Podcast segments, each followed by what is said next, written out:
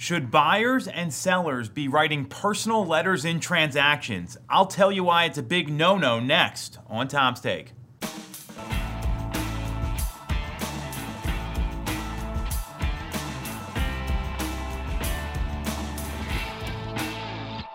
definitely going to want to watch this one.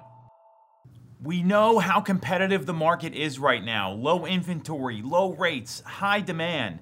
And even in markets that aren't as competitive for buyers, one of the things that agents have recommended in the past, that buyers and sellers have often made decisions based upon, are personalized letters from the buyer to the seller telling them how much they love the property and all these intimate details about the person buying the home.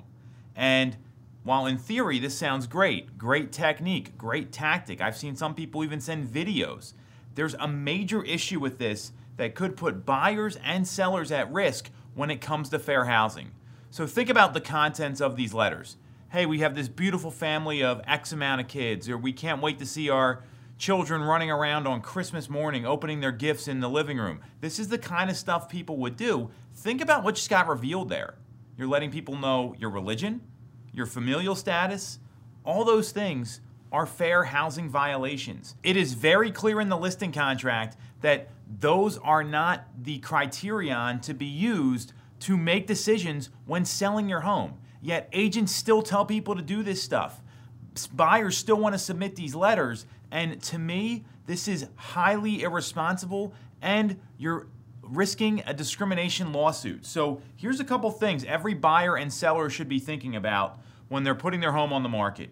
You want to make objective decisions. What is the price and what are the terms in the agreement? Those are the things you want to be looking at to guide you to making the right decision when selling your home. Who's going to give you the terms you want, how much money they're willing to pay. And we know that there's price and there's terms, and sometimes there's a give between the two. So that should be the criteria. Secondly, your agent should not even be accepting these letters if you're a seller or recommending to write them if you're a buyer it influences the whole real estate decision. No matter what anyone says, once that toothpaste is out of the tube, if you will, for one of those sort of horrible analogies that explain something well, you're already in a position where someone could say, hey, they picked this offer because of X. I didn't get the home because of Y.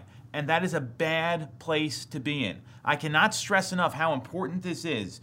This is something that is a clear fair housing violation our team does not accept these offers. We have it right in the MLS instructions. And if you're a seller, you should be instructing your, your agent to not accept them as well. I cannot stress this enough. Additionally, if a buyer insists on doing it, you've got to have a tough conversation with them. And that's your agent's job to be aware of what the laws are and how that works. So while it's a great idea in theory, reading these things, writing these things, presenting these things, and having them influence the decision can put you as a seller or a buyer in a fair housing issue, and that is not a place you want to be. Questions, concerns, you need anything, feel free to reach out. Otherwise, we'll be back next week.